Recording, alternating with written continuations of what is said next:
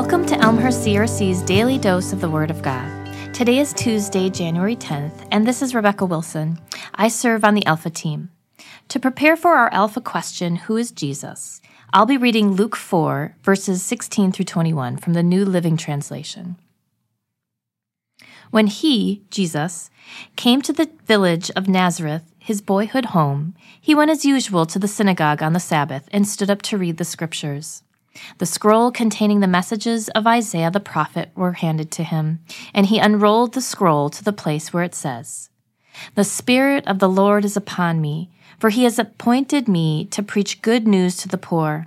He has sent me to proclaim that captives will be released, that the blind will see, that the downtrodden will be freed from their oppressors, and that the time of the Lord's favor has come. He rolled up the scroll, handed it back to the attendant, and sat down. Everyone in the synagogue stared at him intently. Then he said, This scripture has come true today before your very eyes. When we hear this passage read, it can appear that the scene was pretty neutral.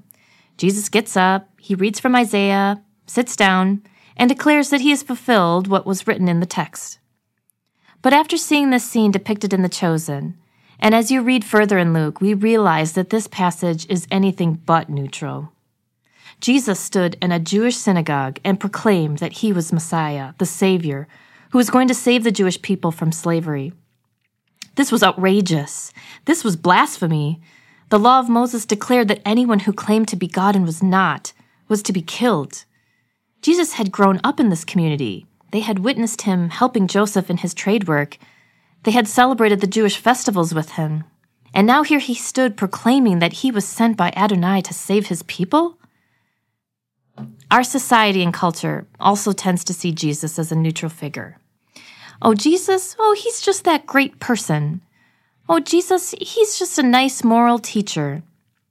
Jesus, yeah, he was a champion for social justice. But the problem with this thinking is that Jesus is anything but neutral. He claims to be the Son of God. He said he was the way, the truth, and the life. He taught his followers to take up their cross and follow him. The most important question of all time is who is Jesus? Because there will be a day when your answer to that question decides your future.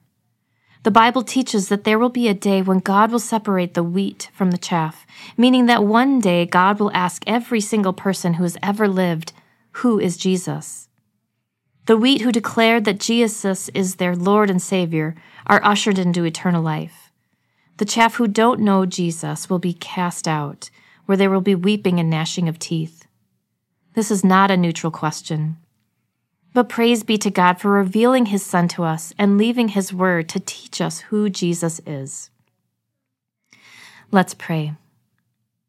Father God, we praise you for being the King of the universe. We thank you for sending your Son as our Redeemer and Savior. I confess that I'm afraid of boldly proclaiming that you are Lord for fear of what people will think about me or what they'll assume about me. Forgive us for all the times when we are distracted by life's worries and forget who Jesus is and what he's done for us.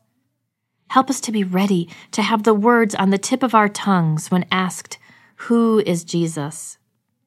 May we be people who are eager to spread the good news of Jesus and his amazing work at what he's done on our behalf. And we pray this in his glorious name. Amen.